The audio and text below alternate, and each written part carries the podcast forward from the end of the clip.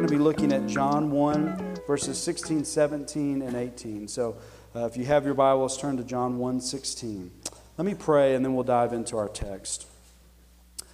Father God, we thank you for this moment to, to participate in this rhythm, this means of grace that, frankly, all of us need of, of coming together with your people, of circling again your word, seeing what you have to communicate to us, doing that in such a way to where we're then worshiping you, holding you high, responding uh, to your good news of your gospel with worship. Lord, this is a rhythm that you've called your people to always do. And so, Lord, it's a blessing just to be here. Lord, in this Christmas season, as we uh, ponder the incarnation that you have come, Lord, I pray that that would be good news to us. I pray that we wouldn't just understand it uh, theoretically. I pray that we would understand it theoretically, but, but not stop there. I pray that that would then drip down into our hearts and our affections and our, our spiritual lives. And I pray it would bring us great joy as we ponder the fact that you have come. Lord, I pray that uh, your Spirit would come in such a way that He would do the work that only He can do of giving us eyes to see, giving us faith, convicting us where we need conviction, and encouraging us where we need encouragement. And so, Lord, we invite your Spirit to be in our midst these next moments together. Finally, Lord, I pray I would not say anything out of step with your will or your word, but I would simply hide behind the cross. It's in Jesus' name we'll pray. Amen. Well, cancel culture is all about ostracizing people, either socially or online or professionally. It's ostracizing people for some sort of social sin. I was a student in the 1990s, and in the 1990s, we, had a, a really good and healthy debate about the N word. We, we, weren't, we, we wrestled with that, and we came together really as a society and said the N word is not something we're going to use anymore. And so, uh, of course, back then you didn't really have anything online, but professionally and socially, it, it became a, an ostracizing thing if someone used the N word. I'm so thankful for that. I'm so thankful that it, wasn't appropriate anymore to make a joke using that or, or, to, or to call someone that. It was such a, a good moment, I think, uh, where, where, our society uh, landed at, at a really good place. And we're at a place now where I, I hope we always remain, where that word is maybe even worse than a cuss word in so many corners. I think it's so good. Much of the contemporary cancel culture began in the Me Too movement in 2017, where a group of ladies very courageously came out and shared about Harvey Weinstein, a very powerful uh, producer in Hollywood who had sexually abused a, a series of women. And, and it began a, a conversation in our culture better understanding what sexual abuse is and, and how it and impacts people. And, and, it came out in such a great way to where uh, powerful men like Harvey Weinstein, where it was no longer acceptable uh, for them to behave that way. And, and, of course, all of that still happens today. But, this, but, but there's now been this social pressure on, on men at so many different categories of our society and places in our society that those things are, are, are acceptable and they're going to be talked about and addressed. All of those things I'm so thankful for. However, the cancel culture has also had a, had a chilling effect in some areas that concern me. I, I think cancel culture has had a chilling effect on free speech, and it's also been harsh on people that, that maybe I would even agree with. For example, if you're a celebrity yet you disagree with progressives' view of, a, of the sexual revolution, then you just need to be prepared that if you're on a Disney Plus TV show, you're, you're probably not going to be on there for long. Or if you're a rugby player in New Zealand, there's a good chance you're not going to be able to keep your job. So there's been a real chilling effect on, on free speech and, and even on religious liberty. I, I read an article uh, this week of, of the, the, entire article was making the case that George Bailey in It's a Wonderful Life is actually a misogynist. I just thought, man, do you, you have nothing better to do? I mean, just leave George Bailey alone, okay? It's Christmas time. I, I, I feel, uh, and this is maybe maybe just me, but I feel sometimes a social pressure to say happy holidays instead of Merry Christmas. And then when I do say Merry Christmas, man, I just feel like I've done something very courageous, right? Listen, as Christians, we recognize that words matter, right? And, we want to use our words to build up rather than to tear down. However, my primary criticism and Christian criticism of the cancel culture is that it's so unredeeming.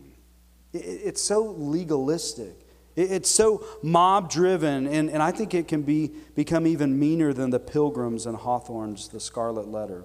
Like, like, where's the hope for the lady who said the N word and now regrets it? Like, like where's, uh, can, can the abuser get into heaven? Are there any redeeming qualities in an old Christmas movie? Jesus offers something better than an ethic that is based upon perfectly following all the rules and some of the rules that change, right? Like there's going to be a word that we learned six months from now that we didn't even know existed today, and that's the word that we're supposed to use now. Like, like if our uh, identity, our hope for happiness, our, our, our, understanding of if we're a good or bad person are, are based upon all these rules, rules that we can't even keep, then we're in trouble. But Jesus offers us something better than that type of religion. Today we close our study again of, of this prologue of John's gospel, where it really we've been circling the incarnation and all that it means that Jesus came and, and that he came on that Christmas morning. And John 1 16 to 18 teaches us that the gospel is better than religion because Jesus' glory is on display. But the problem is, is that we all very instinctively embrace religion. We all very instinctively kind of uh, set up all these standards of this is right, this is wrong, and those standards are usually kind of brought down low enough for us to jump over them. And then we, when we are able to jump over them, we feel good about ourselves. And when somebody else is unable or unwilling to jump over them, then we look down and judge them, right? Like, like that, that's such a human instinct to do that. We, we, we, we just set up all these man made rules, and then we try to find glory in that. Like when we're able to, to say the right word or, or, or keep the right standard, whatever it is, then, then we feel great about ourselves and we strive for that as if it's some sort of glory. But uh, we, we do that in the face of Jesus being this greater glory, this greater creation, this greater creator. As a result, John 1 16 to 18 is going to call us to believe something better than following the rules. Listen, never forget that legalism always turns mean, doesn't it? There's something mean in all these religion and all these uh, legalistic rules. Okay, verses 16 to 18. It serves kind of as a commentary, if you will, on verse 14. If you look at the prologue, probably 14 is the great uh, climax of this opening section. And 16 to 18 kind of looks back and, and it makes some commentary on 14. And if you remember 14, 14 uh, uh, declares that Jesus incarnated himself in such a way that he shines his glory.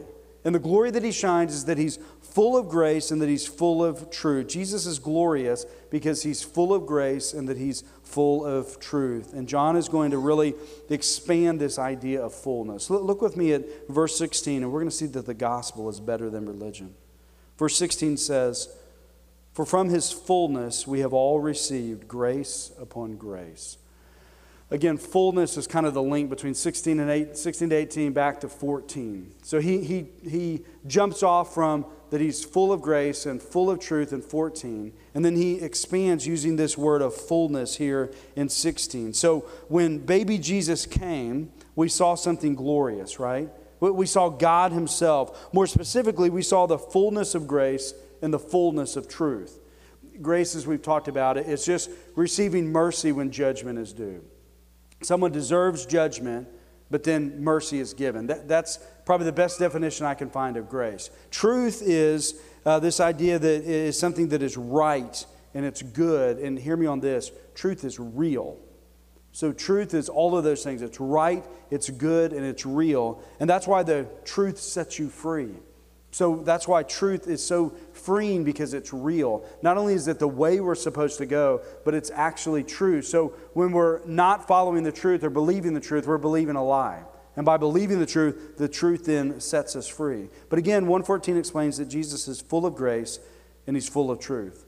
Fullness also has this idea of completeness or, it's taken to its intended end. This, the, the purpose of him coming is grace and truth, and he is the full or, or the ideal uh, version of grace and truth. There's also a sense of behind this grace and truth, there's a divine element behind it. In other words, God, in all of his resources, he's behind all that grace. He's behind all that truth when he incarnated himself as a baby in the manger. So he's completely or fully grace and truth.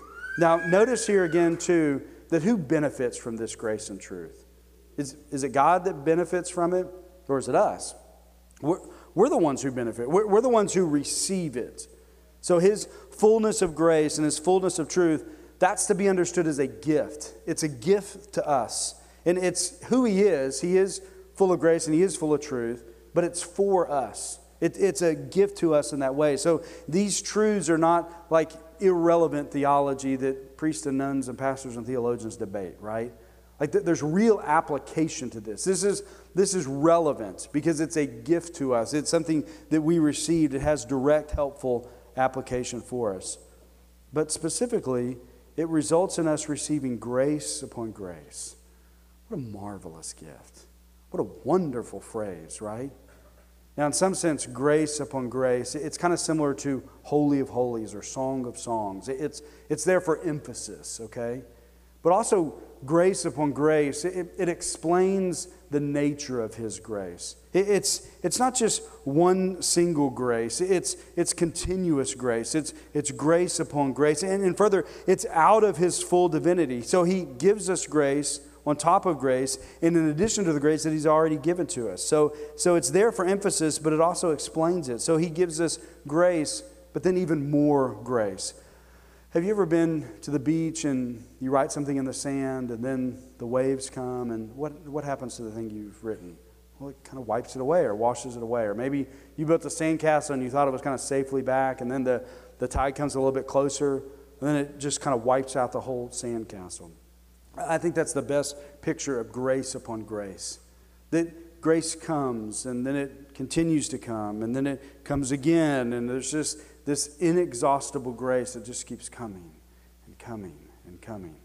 So his grace came in the past, it's here in the present, it'll be there in the future, but it's need to be understood that that grace that met you today, it's going to keep meeting you throughout the day. His grace, that mercy, that thing that not that you deserve, but that, that good thing that he gives you, it's going to meet you every moment. It's going to meet you every day.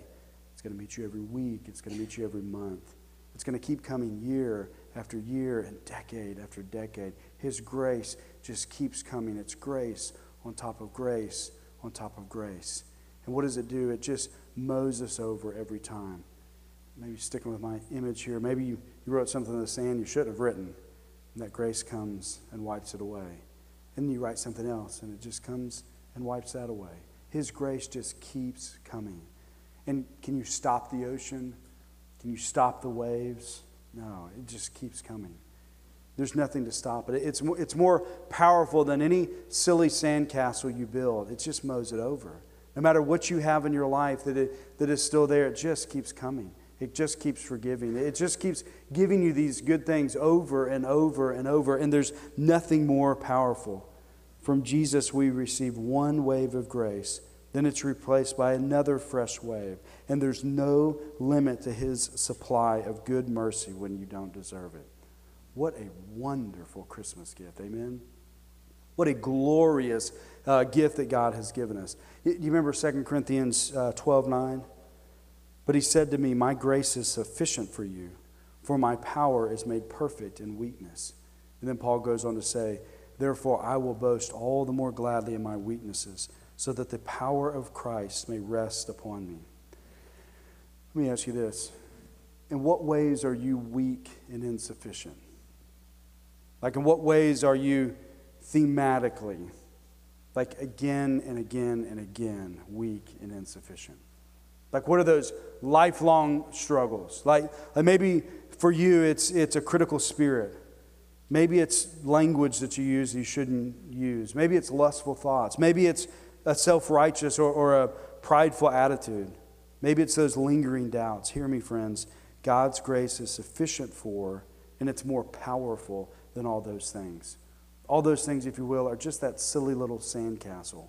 As overwhelming as they are to you, your struggle is that sandcastle, and His grace is going to keep coming over and over and over again. The sins you commit tomorrow, His grace is going to meet you there. It's going to be grace on top of grace. Jesus' greatest gift to you is grace, and then it's more grace, and then it's an eternal ocean of even more grace. What a glorious image. You see, He gave it to you when you were born, right?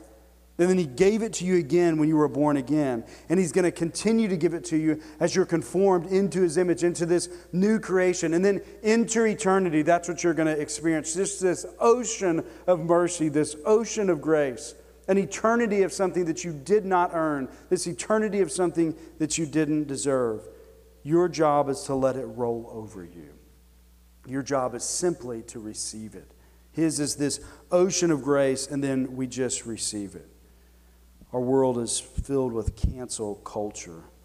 It's one rule after another, and then another rule, rules that you can't ever live up to.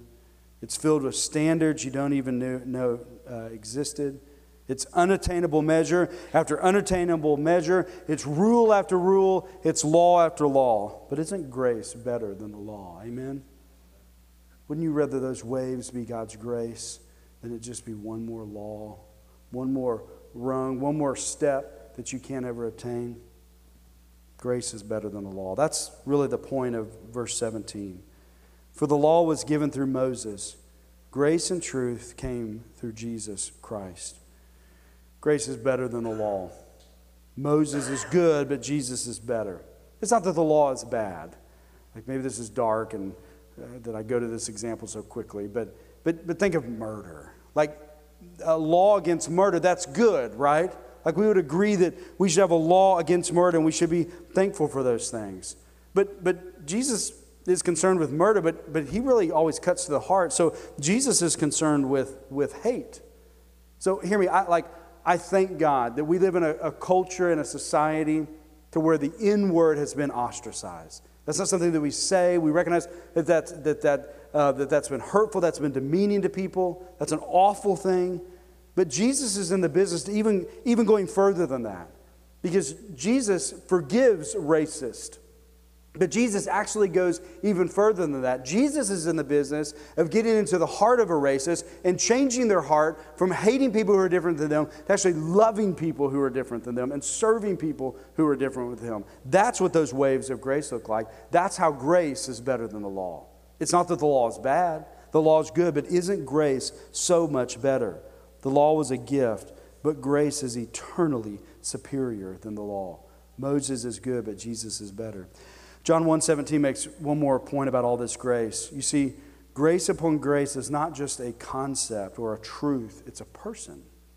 Jesus is the, the one who's identified as, as the giver of that grace and truth. All of it is through him. So this means that Jesus is the gift. Jesus is the grace. Jesus is the truth. Jesus is this ocean of, of that just washes over us. Jesus is the one who, who uh, washes over every insufficiency, every weakness, every sin. Jesus is the one who does this. If you look down into John 2, there, there's this great story of Jesus' first miracle. Do you remember what it was? He, he's at the wedding and he turns uh, water into wine, right? And there's so many great things uh, about that story, but if you've ever seen the, the Chosen TV show, they do, they do a great job uh, with that scene. And, and one of, there's a, I always think it's kind of a funny little comment that's made in that story. That as, you know, the wine runs out and they, they Jesus commands them to, to, fill up these jars with water, and then he uh, miraculously turns that water into wine, and then they start, you know, serving it, and they, this poor couple, you know, saves face with uh, their guests. But there's a funny comment that's made. The people start saying, "Man, this is so amazing!" Like most weddings we go to, they, they, you know, they, they wait to give you the, they give you the good wine at first, and then the cheap wine later. But man, this is the good stuff. You, you know, you've given us the good stuff now. Like over time, this has gotten better. Well, that, that's what happens when Jesus touches something, right? Like when Jesus gets a hold of something, it only gets better over time. Like as time goes by, it only gets better. That, that's Jesus' grace. Like His grace met you in the past and it was glorious. It's meeting you right now and it's wonderful. But it's going to meet you for the rest of your days and on into eternity. It, it just gets better over time. That, that's this concept of, of waves of grace. Your relationship with Christ just gets better. Jesus, or uh, uh, Paul explains um, some of the virtues of the law in Romans 7. And again, this gets to where uh, grace is just even so much better. But let, let me read Romans 7 7 to 8. He says, What then shall we say? That the law is sin? By no means. Yet, if it had not been for the law, I would, have not have, I would not have known my sin. For I would not have known what it is to covet if the law had not said, You shall not covet. But sin, seizing an opportunity through the commandment, produced in me all kinds of covetousness.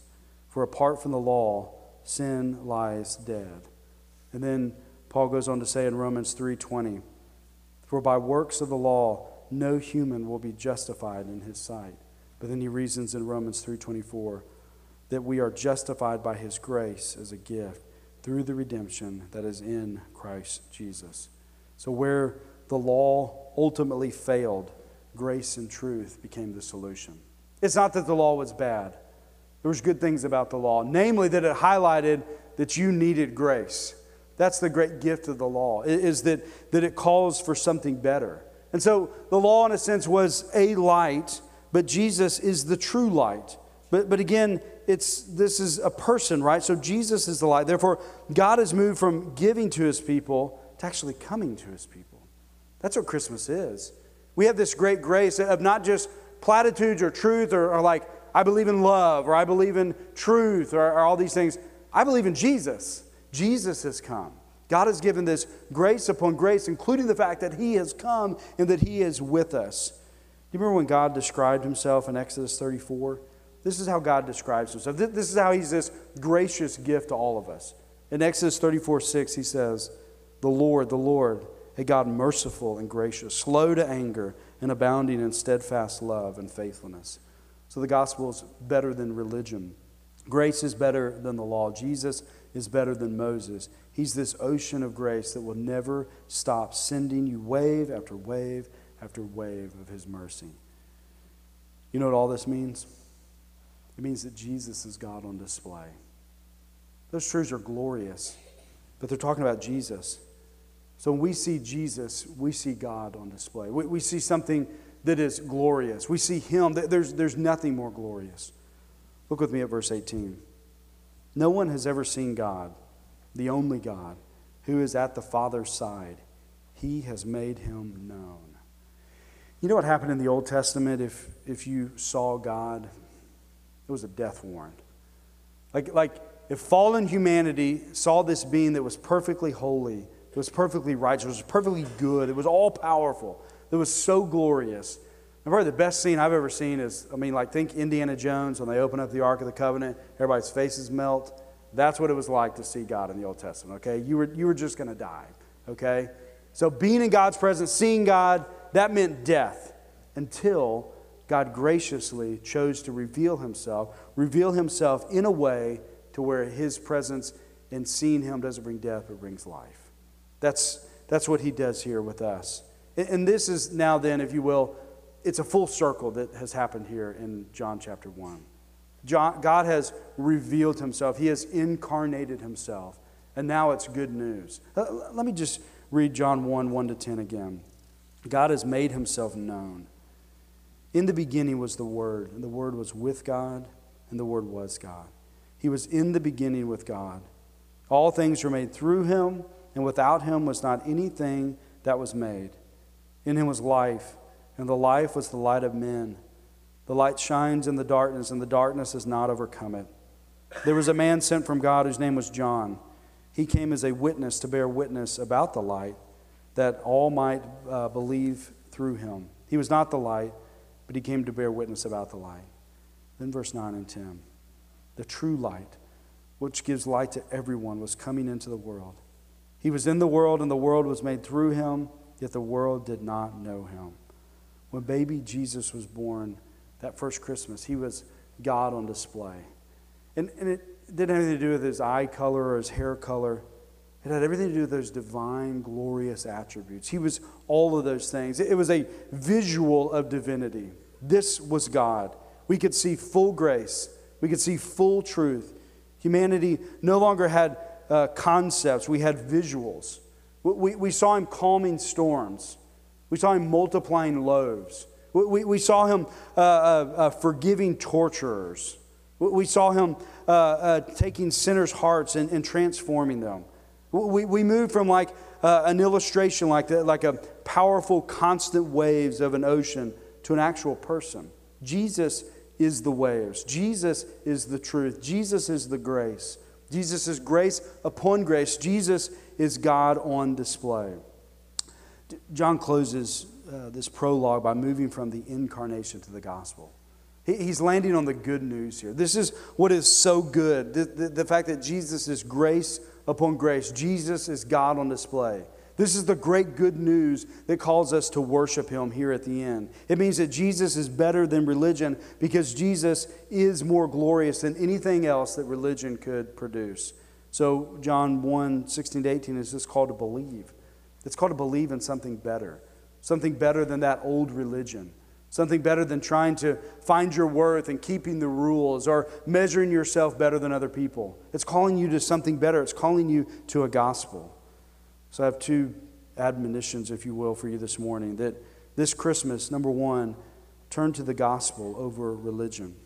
Religion is all about finding your identity and following the rules. It's about uh, priding and having all the nuances of your political positions figured out or all the nuances of your theological uh, positions figured out. It's about feeling good about yourself for having all your family boxes checked if you're like doing, moms, if you're doing Christmas perfect this year, like we are impressed, okay? Just don't look down on us, okay? Because you're like the only one.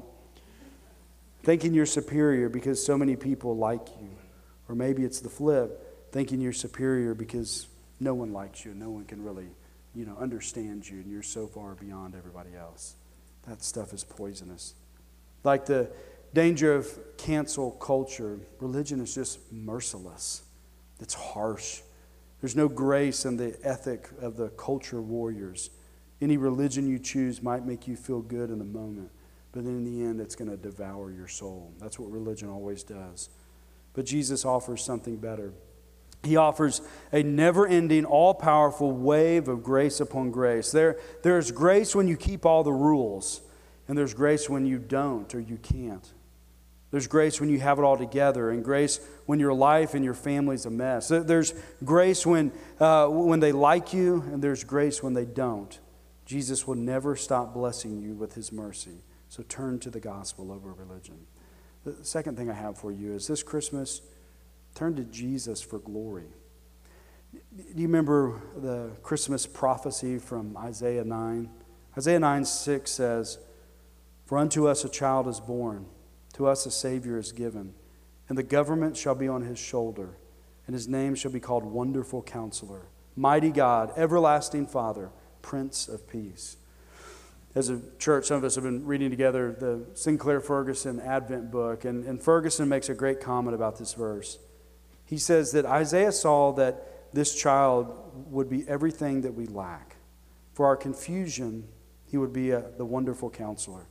For our weaknesses, he would be the mighty God. For spiritual orphans and prodigal sons, He's the everlasting Father. In our distress, He comes to us as the Prince of Peace. Friends, there isn't anything more glorious than that. That's all I got for you. There's nothing better than that. I don't have anything else to sell to you that's better than that. If you're looking for something beyond that, you're, you're, looking for a glory that doesn't exist. That's the most glorious thing that there is. Turn to Jesus for glory. Turn to Him as the solution for your problem. Turn to Him as your creator or, or the one that you're supposed to faithfully obey. Turn to Him as, as that source of abundant life and happiness and fulfillment and meaning and joy. That's where all that is found. It's found in Him. Turn to Him as the light, the light for the way you should live your life. Turn to Him for truth. Turn to Him for grace. Turn to Him for glory. I love hearing my daughter sing. I'm not a singer. If if you hear some weird noises out of our speaker, that's probably because I forgot to turn off my mic. And anyway, it's, uh, it gets ugly when I sing around here. But Kinley's a, a great singer, and she's in a school choir. And I think because I'm not a musician, it's kind of surprised me how much I've just enjoyed her singing. I've uh, really enjoyed her little choir concerts. And uh, her school choir had a little Christmas concert a couple of weeks ago. And uh, she goes to a little Christian school and she has a great choir teacher. And he did a good job of highlighting uh, at that Christmas concert that really at Christmas, and, and you think of Christmas songs, there's kind of a mixture of nostalgic Christmas songs and then like worshipful Christmas songs, right? Like, you know, like Jingle Bells, for example, it doesn't have anything to do with baby Jesus, right? And it doesn't mean it's bad, it's nostalgic, and that's fine. But it's not necessarily a worship song. But much of Christmas music really is about nostalgia. And, and I think that there's some sense that that's what makes it wonderful, right? Like that's something that we all cherish and enjoy about Christmas, and I do too. It's also can be what that nostalgia can be what makes Christmas so hard and sad for so many of us. We remember who is not with us. However, it can also be a thing that takes us out of the grind. And, and, and I think this is maybe the greatest gift of the nostalgia of Christmas is that it's sort of a changing of gears a little bit, right? It, we, we mix up the schedule, and, and there's an ability sometimes to just kind of back up and, and reflect and ponder on the eternal things and on the glorious things, on the unchanging things. And those things are so key because that's where we find joy, right? Like Jingle Bells is fun, and I like Jingle Bells. But Oh Holy Night, that feeds my soul. That does something different to me. The reason is is because Jesus has come. He came as a humble baby in a humble manger. But he was no mere baby. He was the creator of the world. He was the, the, the, life that gives abundant life to all of us. He, he was the light of the world that, that shines and shines in a way that nothing can overcome it. He was fully God and fully grace and fully truth. He's this unstoppable, all powerful, refreshing, continual ocean waves of grace upon grace. He's all of these things. He's better than any religion. He's more glorious than any glory you can find in this earth. So believe in something better. Believe in something better than just perfectly following the rules. Friends, turn to the gospel over religion. And, brothers and sisters, this Christmas, turn to Jesus for glory. Amen? Let's pray. Father God, I thank you even for that little phrase, grace upon grace. Thank you for the oceans of grace that you pour upon us. Thank you for all the ways that you forgive and empower and encourage. Lord, we just praise you. We praise you for all the mercy and, and the good things that you've given us. And thus we worship you at Christmas. We praise you for coming. It's in Jesus' name we pray. Amen.